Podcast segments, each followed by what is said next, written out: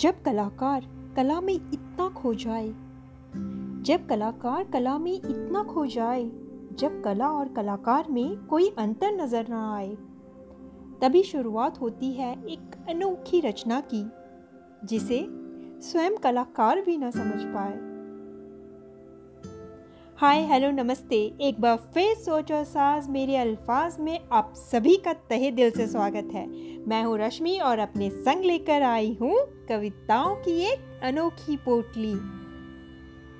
आज इस कविता के माध्यम से मैंने अल्फाजों की दुनिया में एक नई जगह बनाने की कोशिश की है, शब्दों में खोकर अपनी पहचान पाने की कोशिश की है। जिस कलम को थामे मैं शब्दों को एक सुंदर रचना में पिरोने का निरंतर प्रयास करती आई हूँ, आज उन्हीं शब्दों से, उसी कलम की स्याही से एक वादा अदा करने आई हूँ। पता नहीं वक्त कल क्या लेकर आए, समय कैसा खेल दिखाए, पर इन किस्से कहानियों और कविताओं में मन एक सुकून सा पाए। तो कोशिश बस यही रहेगी कि मेरी कलम कल को एक नया रंग रूप दे, कल को जीने का एक नया आधार दे। कलाकार हूँ मैं, कल को निखार दूंगी। कलाकार हूँ मैं, कल को निखार दूंगी। यह वादा है मेरा, अपने कलम की रफ्तार से कल को सवार दूंगी। कहानीकार नहीं, कहानीकार नहीं, कहानी हूँ मैं। दिल में उठते अनगिनत विचारों की लहर हूँ मैं। लेखक द्वारा बुनी एक अद्भुत कल्पना हूँ मैं। बसाए हुए अपनी एक अलग ही दुनिया, बसाए हुए अपनी एक अलग ही दुनिया, रहती हूँ किताबों में यहीं कहीं। जब जी चाहे, जब जी चाहे कहानी के पात्रों को एक नया नाम दूंगी। बदल किरदार अपना, कल को नया आकार दूंगी। बदल किरदार अपना, कल को नया आकार दूंगी। कवि नहीं कविता हूँ मैं, कवि नहीं कविता हूँ मैं, भावनाओं की बहती एक दरिया हूँ मैं। कवि द्वारा रचित एक सुंदर रचना हूँ मैं।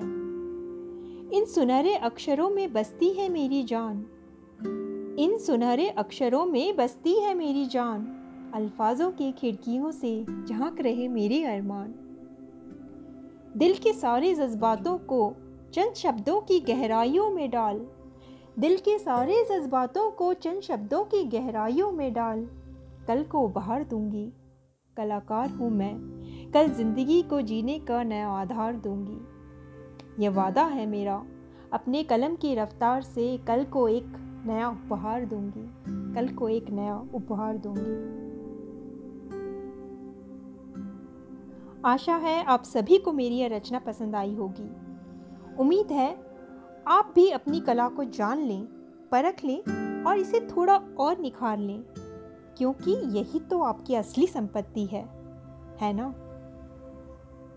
दुआ है आप और आपकी कला दोनों हमेशा चांद सितारों की तरह अंधियारे को रोशन करते रहें। चलिए अब जाने का वक्त आ गया है, पर इस कविता से संबंधित अपने विचार, अपने अनुभव जरूर शेयर कीजिएगा। इंतज़ार रहेगा। और साथ बने रहने के लिए बहुत बहुत शुक्रिया। फिर इसी मंच पर जल्दी मुलाकात होगी एक नई उम्मीद, एक नई कविता के साथ। धन्यवाद और ढेर सारा प्यार।